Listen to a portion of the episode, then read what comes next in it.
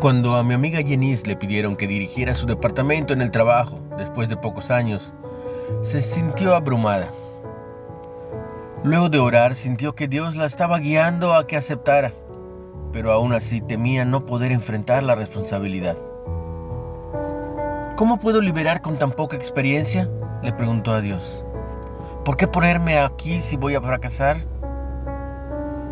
Más tarde, Yanis leía sobre el llamamiento de Dios a Abraham en Génesis 12 y observó que su parte era ir a la tierra que Dios le mostraría. Y se fue Abraham. Fue una mudanza radical, porque nadie se desarraigaba de, de ese modo en esa antigüedad.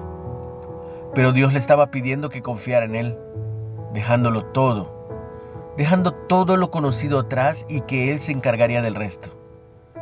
Identidad Dios le dijo, serás una gran nación. Provisión, Dios le dijo, te bendeciré. Reputación, Dios le dijo, eres un gran nombre.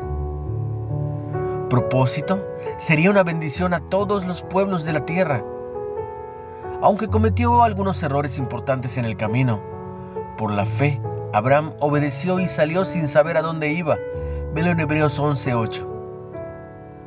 Entender esto quitó un gran peso del corazón de Yenis. No tengo que preocuparme, no tengo que preocuparme de triunfar en mi trabajo, me dijo después.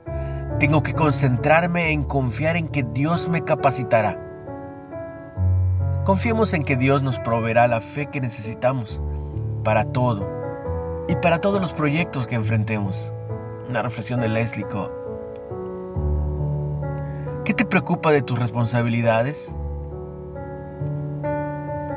¿Cómo te pide Dios que confíes en Él en tu situación actual?